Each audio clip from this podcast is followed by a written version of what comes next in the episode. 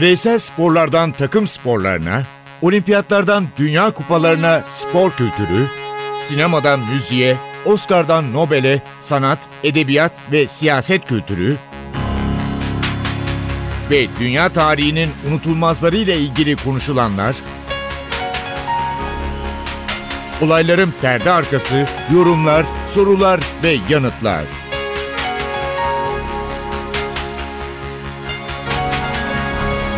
Ercan Taner ve Mert Aydın'la Ateş Arabaları başlıyor.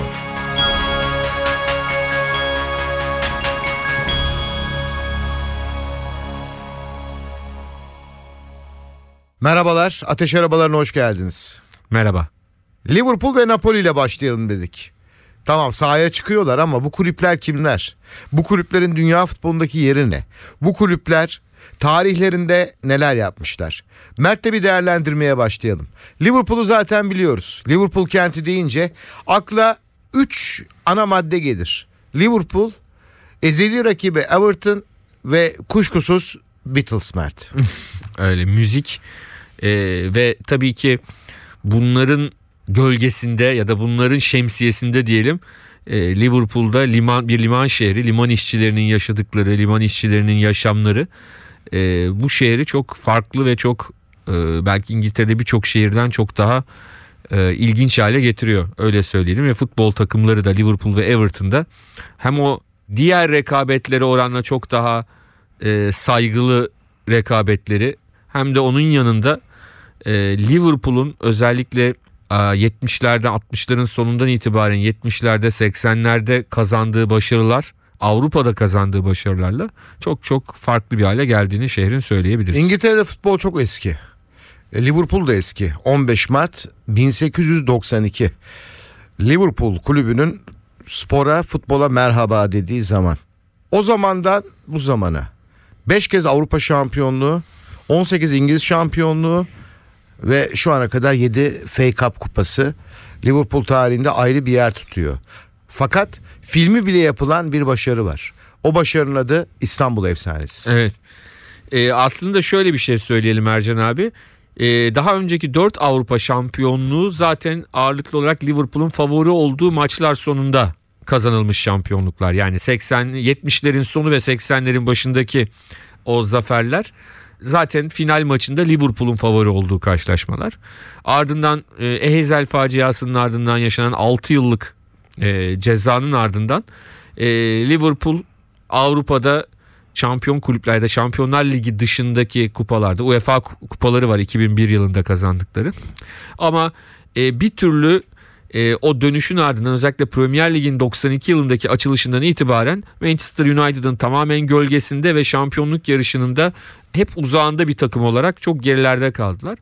2004-2005 sezonunda e, ligi ilk 4 sırada bitirdikleri için Şampiyonlar Ligi'nde yer aldılar ve Şampiyonlar Ligi'nde Milan'la finale yükseldiler ve bu karşılaşma öncesinde net favori olarak Milan gösteriliyor. Tarih 25 Mayıs 2005. Yer Atatürk Olimpiyat Stadı. İstanbul. Maçta öyle bir sonuç var ki Liverpool ilk yarıyı 3-0 yenik kapatıyor. Atatürk Olimpiyat Stadı. Evet. Türkiye'de bu statta oynamak zor. Çok rüzgar var. Muhabbetleri var ya. Liverpool için bu stadın çok ayrı bir yeri var. Liverpool bu statta maçı 3-0'dan 3-3'e getiriyor ve penaltılarla Atatürk Olimpiyat Stadında Şampiyonlar Ligi'ni müzesine götürmeyi başarıyor. O maçın yıldızı kuşkusuz Steven Gerrard. Evet.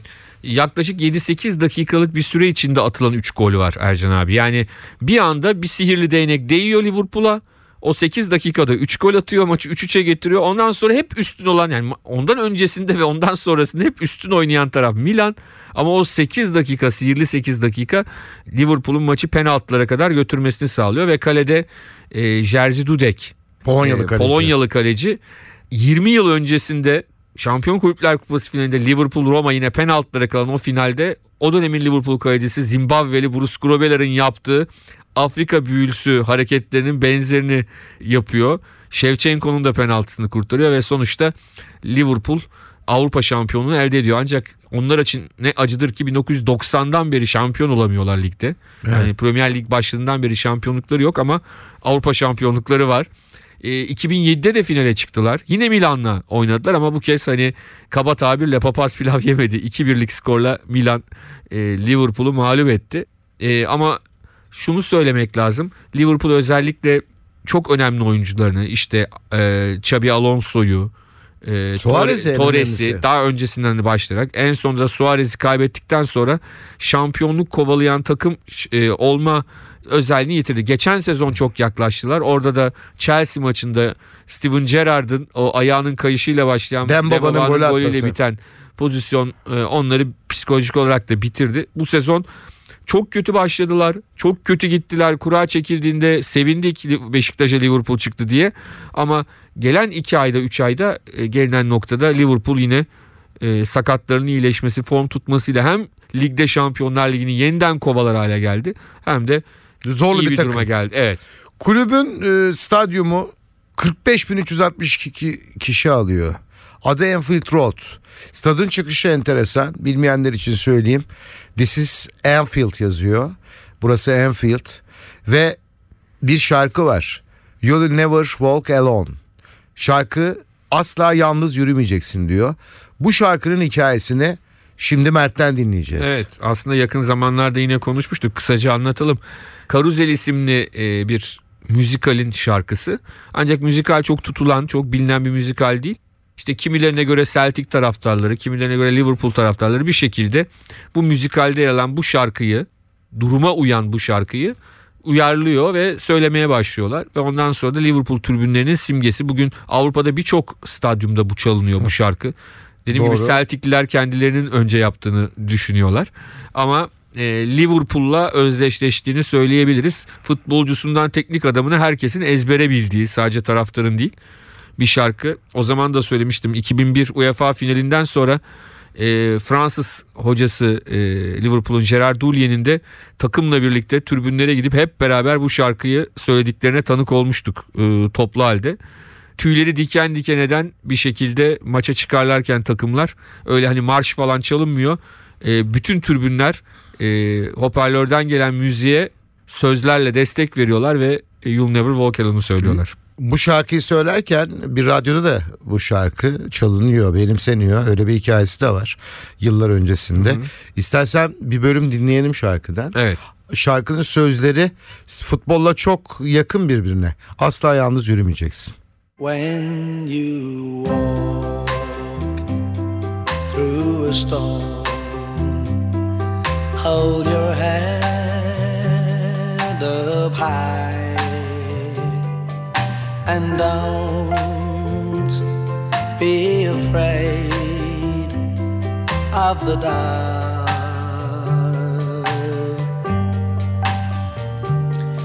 At the end of a storm. There's a golden sky and the sweet silver song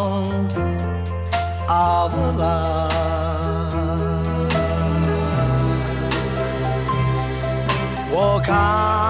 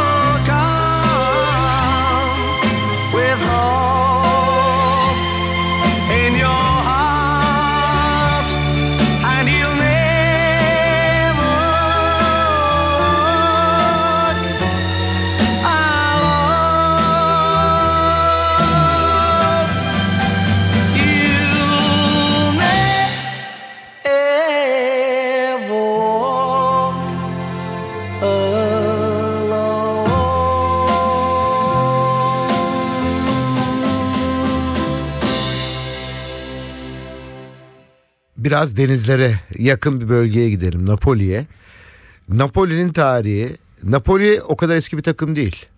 1926 yılında kurulan bir ekip ama Napoli tarihinin en büyük hikayesi, en büyük flaşı Diego Armando Maradona'dır. Sadece Napoli futbol takımının değil herhalde şehrin de tarihinin büyük bir parçası. Biliyorsunuz e, Napoli daha doğrusu İtalya'nın güneyi Afrika'ya yakın E, ve özellikle kuzey bölgesinde yaşayanlar e, bura, e, buraları hep işte kaçakçılık, uyuşturucu, içki yani öyle şeylerle e, nasıl diyelim özdeşleştiriyor ve Şöyle söyleyelim daha da geliştireyim ben. E, Napoli'de bir yasa dışı örgüt var. İtalyan mafyası ve onun adı Camorra. E, Napoli'de herkes Camorra'dan çok korkar. Evet şunu söyleyelim. E, Napoli'nin birçok e, kuzey deplasmanına gittiğinde Avrupa'ya hoş geldiniz pankartlarıyla karşılaştığını da e, belirtelim ve işte Kuzey Ligi adı verilen bir politik oluşum bir partinin geçmişte Roma'nın güneyinin İtalya'dan ayrılması gerektiği, daha doğrusu kuzeyinin ayrılıp yeni bir ülke olması gerektiği üzerine de e, acayip teorileri ve istekleri vardı. E, bunlar da Napolileri ciddi anlamda yaraladı onu da söyleyelim. Ve 1984 yılında o Camorra'nın da gayretleriyle Barcelona'dan dünyanın en büyük futbolcusu olarak nitelendirilen Diego Armando Maradona transfer edildi. Hiç şampiyon olmamış bir takıma.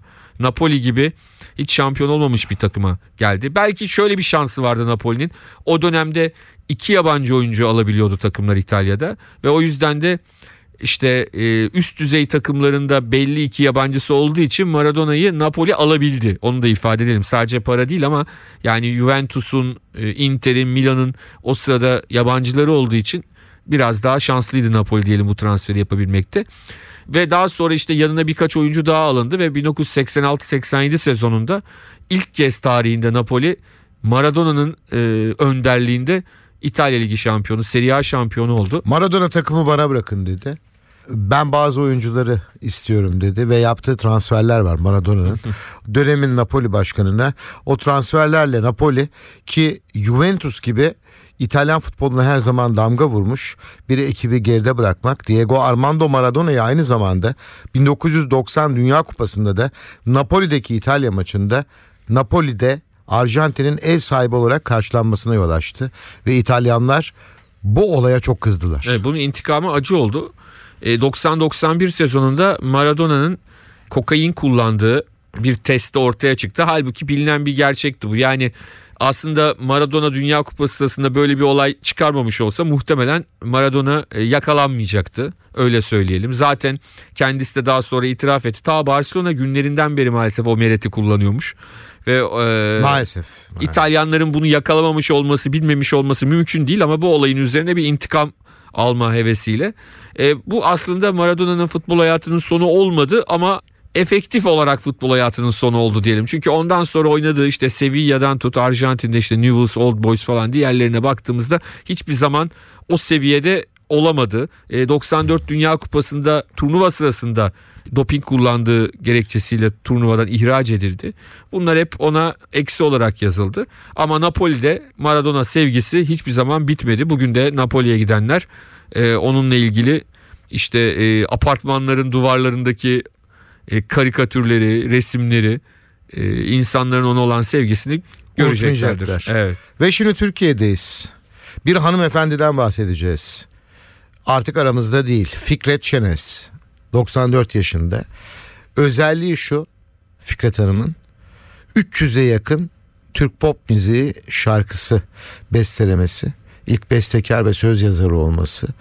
Ve bizimle ilgili 1974 yılı Temmuz ayı annem odanın kapısını açtı. Kalkın dedi savaş çıktı. Ne savaşı dedim ne oluyor? Kıbrıs'a çıkmışız o sırada. Televizyon açıldı ama televizyonlar saatli çalışıyor o zaman da. Gece 12'de bayrak töreni ve televizyon kapanır. O zaman kapanmamıştı. Ayten Altman unutulmaz bir şarkı söylüyor. O şarkı Kıbrıs Barış Harekatı'na sembol olmuştu. Hasan Mutlucan'ın türküleriyle birlikte. Ayten Altman'dan bir başkadır benim memleketim. Fikret Şenes söz yazarı.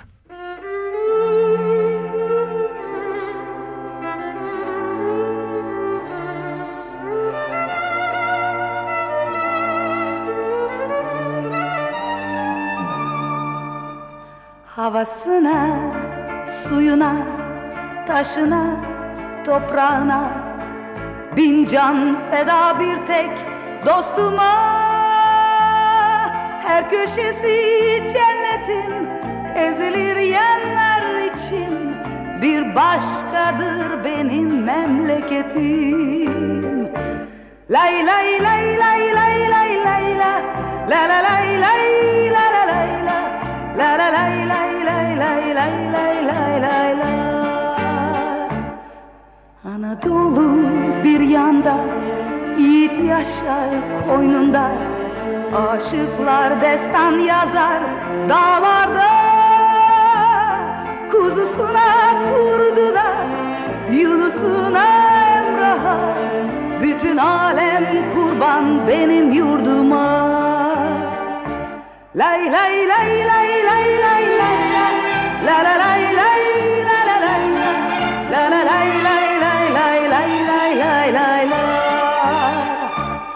Mecnun'a Leyla'sına erişilmez sırrına Sen dost ararsan koş Mevlana'ya Yeniden doğdum dersin Derya olur gidersin Bir başkadır benim memleketim Lay lay lay lay lay lay lay la La la lay lay la la lay La la lay lay lay lay lay lay lay lay la Gözü pek yanık bağrı Türkü söyler çobanı Zengin fakir hepsi de sevdalı Ben gönlümü eğlerim Gerisi Allah kerim Bir başkadır benim memleketim Lay lay lay lay lay lay lay la La la lay lay la la lay la La la lay lay lay lay lay lay lay lay la Bir başkadır benim memleketim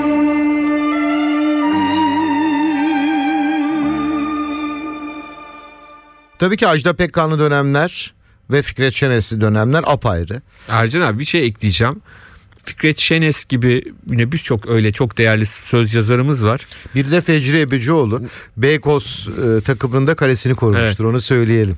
Şunu söylemek lazım. O e, günümüzde de çok güzel şarkı sözleri yazan söz yazarları var, şairler Evet. var öyle söyleyelim. Ama bir de hani popüler kültürde e, de uygun e, açıkçası sadece akılda kalması anlamında kısa sürede yazılmış sözler var. Aralarındaki çok ciddi farkı gözlemlemek o kadar kolay ki yani bir uzman olmanıza gerek yok. O içtenlik, o duygusallık bunu e, ifade etmek lazım. Bundan yaklaşık herhalde 8-9 yıl önceydi e, tahmin ediyorum. Belki de 10 yıl önceydi. Eşimle birlikte bir konsere gitmiştik. Fikret Şenes'i saygı konseriydi diyelim Kuruçeşme'de. Onun şarkılarını, sözün yazdığı şarkıları söyleyen işte başta Ajda Pekkan olmak üzere birçok değerli sanatçı çıkmıştı. Ve kendisi de çıkmıştı daha sonra orada. Büyük bir heyecanla zaten en önden takip etmişti. Çok keyifli bir konserdi. Ee, orada gördüm ki yani birçoğunu hani şimdi Ajda Pekkan'ın birçok şarkısının sözlerini onun yazdığını biliyoruz ama bilmediğimiz yani çok öyle ağzımıza sakız olmuş ama onun sözlerini yazdığını bilmediğimiz o kadar çok şarkı varmış ki e, açıkçası hani dinleyince Aa, o da mı onun o da mı onun o sözlerde diye e, insanı heyecanlandırdı. En önemlisi Ajda Pekkan'ın söylediği şarkılar E, biraz onu konuşacağız. Önce kimler geldi kimler geçti diyelim.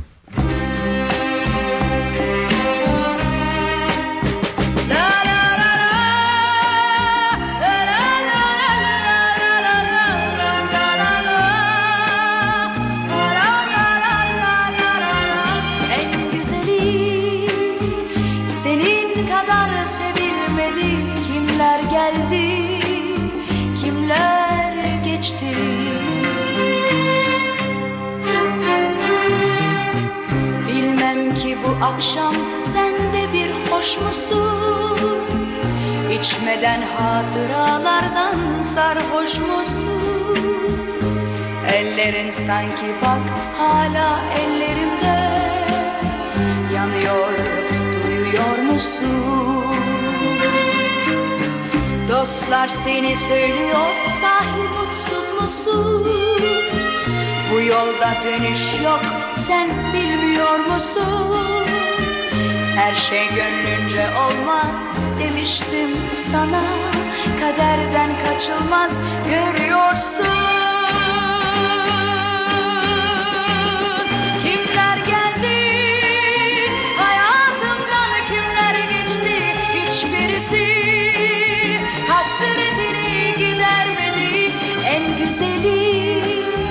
Senin kadar sevilmedi. Kimler geldi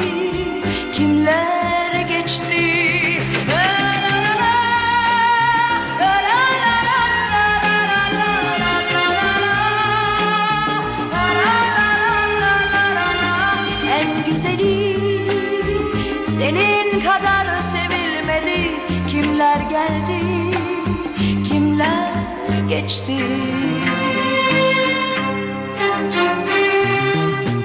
Korkma bu akşam gelip çalmam kapını. Başkası paylaşıyor alın yazını. Ben sensiz yaşıyorum yasak aşkını. Söylüyorum şarkını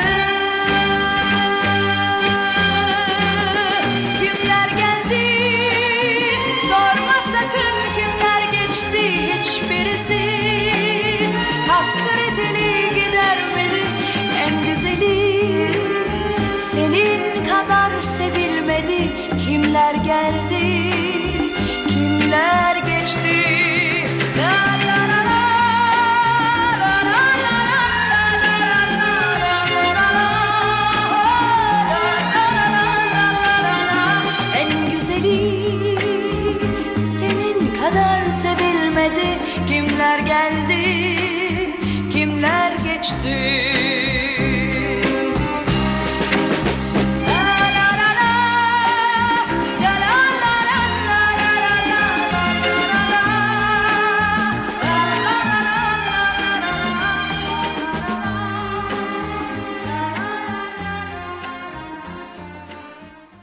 Dediğin gibi e, birçok film ve filmlerin içindeki hikaye yine unutulmaz şarkılar senin gittiğin konser ama her programda olduğu gibi e, spor filmlerini ön plana çıkartarak sinemada konuşuyoruz ve senin çok dikkatini çeken benim henüz izleyemediğim bir film var.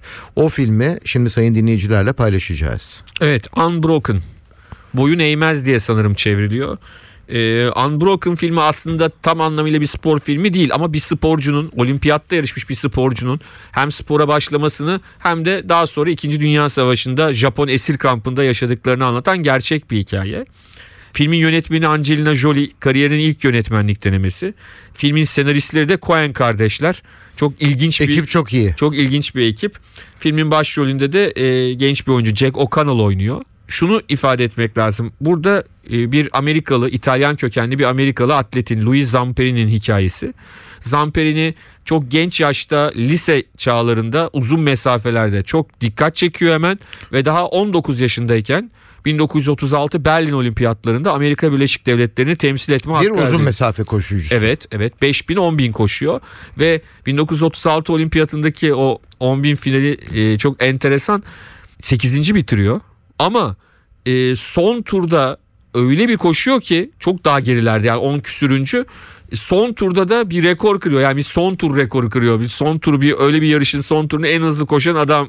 Ve en büyük hayali de şimdi bu diyor bir tecrübe 19 yaşındayım. 1940'ta Tokyo'da yapılacak olimpiyatlara katılmak istiyor. Tam 4 yıl sonra Tokyo Olimpiyatları ama o zaman Pearl Harbor yok. Tabii. O zaman o meşhur e, Japon e, yıldırım harekatı meydana gelmiş değil. Hayaller yıkılıyor. yıkılıyor ve e, daha da kötüsü onun için Amerika savaşa giriyor. O da donanmaya katılıyor ve Japonlara esir düşüyor. Yani Tokyo yakınlarında bir esir kampına gidiyor. Yani Tokyo olimpiyatlarına değil maalesef Tokyo'daki bir esir kampına giriyor. Orada, Dileği gerçekleşiyor ama %80 istemediği Evet. bir şekilde. e, maalesef işte orada bildiğiniz savaşta işte ona tak kafayı takan bir ne diyelim hapishane komutanıyla problemler yaşıyor ve e, 3-4 yıl çok ciddi 3 yıl kadar çok ciddi sıkıntılar, işkenceler yaşıyor. E, ve işin ilginç yanı daha sonra filmi bittikten sonra hani gelecekte ne olduğu gösterirler ya şunu görüyoruz. Louis Zamperini ne yapıyor ediyor ve 1998'de 80 yaşındayken Nagano kış olimpiyatlarında Japonya'da meşale taşıyor. Yani bir şekilde yine Japonya'da e, olimpiyatlara, kış olimpiyatları da olsa meşale taşıyarak katkıda bulunuyor. Yıllar sonra o hayalini Japonya'da olimpiyatlara katılma hayalinde o şekilde tatmin ediyor Ya diyelim. filmin özelliği ve hikayesi çok güzel. 1936 Berlin Olimpiyatlarında 1940 Tokyo Olimpiyatlarına gitmeyi hayal eden bir şahsiyetin daha sonra Amerikan Deniz Kuvvetleri'nde 2. Dünya Savaşı dolayısıyla esir düşmesi ve 3 yıl boyunca perişan olması. Ve şöyle de bir şans var. Laura Hillenbrand e, onun biyografisini yazan kişi. E, Zamperini. Zamperini bu arada geçen yıl hayata gözlerini yumuyor. 97 yaşında. Hani oralarda takılmıyor. O, o işkenceleri hepsini e, den kendini kurtarıyor ve 97 yaşına kadar da yaşıyor. E, Laura Hillenbrand'in kitabı e, da kitapçılarda var şimdi Boyun Eğmez adıyla. Onun da altını çizelim yani isteyenler kitabına da e, ulaşabilir filmin. O anlamda da her, e, eleştirmenler konusunda bazıları özellikle Angelina Jolie'ye takmışlar falan filan. İşte Coen'lerden de bu bek daha iyi bir film olmalıydı falan diye çok söyleyen var ama ben e, her şekilde işe böyle çok detaylı bakmadan keyifle izlenebilecek hatta ibretle Angelina izlenebilecek. ve Coen'ler bir hikayeyi ön plana çıkarmışlar. Filmin kurgusu, senaryosu belki tartışılabilir ama bir kişi anılıyor. Bu yüzden de işte filmin sanatına ona buna bakmadan e, bu filmi ya da kitabı dedin tavsiye edelim. Öyle Evet. değil? Aynen öyle. İstersen bu filme e, laf edenleri de Ayla Dikmen'den bir Fikret Şenes sözü sözlü şarkıyla cevap verelim anlamazdın.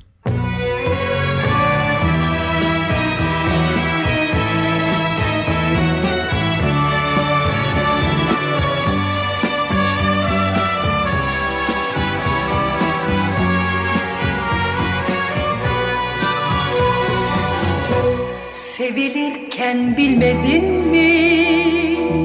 Ben söylerken gülmedin mi? Falımızda hasret var, ayrılık var demedin mi? Anlamazdın anlamazdın Kadere de inanmazdın Hani sen acı veren kalpsizlerden olamazdın. Dilerim ki mutlu ol sevgilim. Ben olmasam bile Hayat gülsün sana. Günahım boynunda. Ağlayan bir çift göz bıraktın arkanda La la la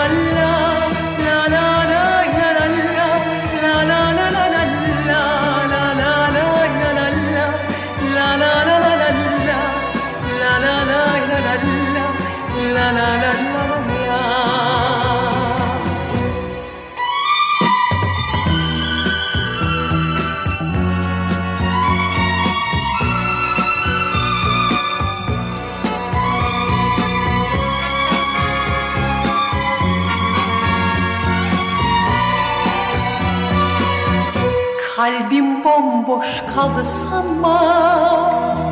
Acılar geçer zamanla.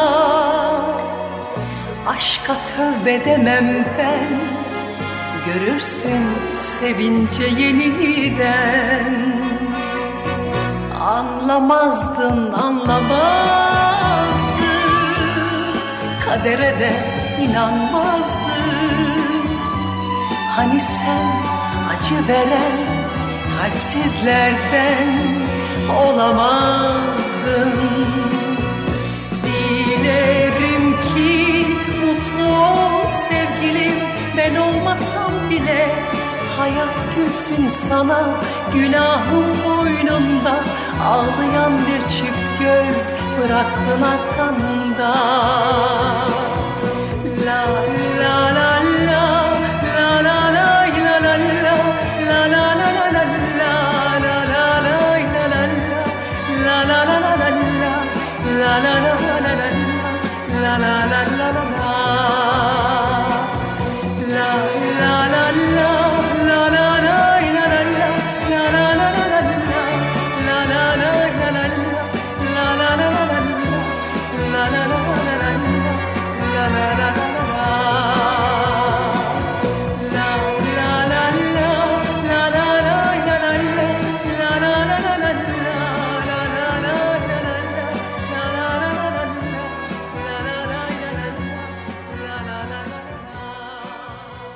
Sinema tarihinin en iyi spor filmleri kuşağında Escape to Victory. Yapımı 1981. Ondan bahsetmezsek biliyorum ki e, sayın dinleyiciler diyecekler ki bu filmden niye bahsetmiyorsunuz? Çünkü filmde kimler yok ki? Sylvester Stallone var ama Rambo değil kaleci. Onu söyleyeyim. Hem de kaleciliği yeni öğrenen bir kaleci acemi. Aslında normalde filmde kaleci değil takımın kalecisi başka ama neyse fa- e, filmi izlemeyenler için şey yapmıyor ama mecburen e, kaleye onu geçiriyorlar öyle diyeyim. O kadar çok şey yapıyor ki o maç için e, o maçın oynanabilmesi için e, ona bu şansı veriyorlar. Konusundan ben kısaca bahsedeceğim. Fransa 2. Dünya Savaşı'nda Alman işgali altında Almanlar bir takım kuruyorlar ve o takım çok iddialı bir takım futbol takımı ve diyorlar ki sizde çok iyi futbolcular varmış. Sizde bir takım kurun sizinle bir karşılaşma oynayalım. Yer e, Fransa ama bu kurulan takımın oyuncularının, yedeklerinin ve teknik direktörlerinin kaçma planı yapmasını sağlıyor. Evet. Başarılı olacaklar mı, olmayacaklar mı? Seyretmeyenler için ben artık anlatmıyorum. Tabii filmde e, önemli isimler Pele, Ardiles. Ardiles gibi işte o dönemde e, İngiltere Ligi'nin en önemli oyuncularından Russell Osman, e, John Wark Ipswich Town'lı. E, onun dışında e, Bobby Moore, e, Hollandalı Cole Prince gibi gerçekten çok değerli Oleg Blohin gibi çok çok önemli futbolcular yer alıyor ama onların ötesinde takım kaptanı rolünde e, ve aynı zamanda takımı da çalıştırıyor. Michael Caine ünlü oyuncu, İngiliz oyuncu. Futbol sever ve Nazi olmayan Alman subayı ama çok büyük bir futbol sever. Max von Sydow İsveçli oyuncu yine. E, Pele'nin röveşatasını alkışladığı sahne yine unutulmaz sahneler arasında. En önemli sahnelerinden biri Ama de filmi. e, en ilginç olanı da filmi herhangi bir Avrupalı işte futbolla çok içli dışlı bir ülkeden bir yönetmen değil. Çok ünlü e, ve Hollywood'un gerçekten çok çok önemli yönetmenlerinden biri John Huston'ın çektiğini de e, ifade edelim. E, bu da güzel ve film şöyle diyelim daha önce bu programda çok konuştuğumuz Cehennemde iki devre Macar filmi e, Zoltan Fabri'nin onun daha Hollywoodvari ve daha nasıl diyelim e, iyimser sonuçlanan Şöyle film söyleyeyim sonu daha iyi biten diyelim. versiyonu diyelim. O çünkü Daha popüler. sonu çok acıklıdır. Evet. Zoltan Fabre'nin filmi. Evet dediğim gibi keyifli, eğlenceli bir film olduğunu rahatlıkla söyleyebiliriz. Rahatlıkla bu- bulabilirsiniz bu filmi. Programımızın sonuna geldik. Tarihten, sinemadan ve her zaman olduğu gibi müzikten konuştuk. Ajda'yla e, veda edeceğiz galiba. Fikret Şenes'i de tekrar anmış olduk. E, o zaman film de seyredeceklerine göre bazı gecelerin uykusuz geçme ihtimali var. Var. O zaman uykusuz her gece diyelim. Ben Ercan Taner. Ben Mert Aydın. Hepinize mutluluklar diliyoruz. Hoşçakalınız. Hoşçakalın.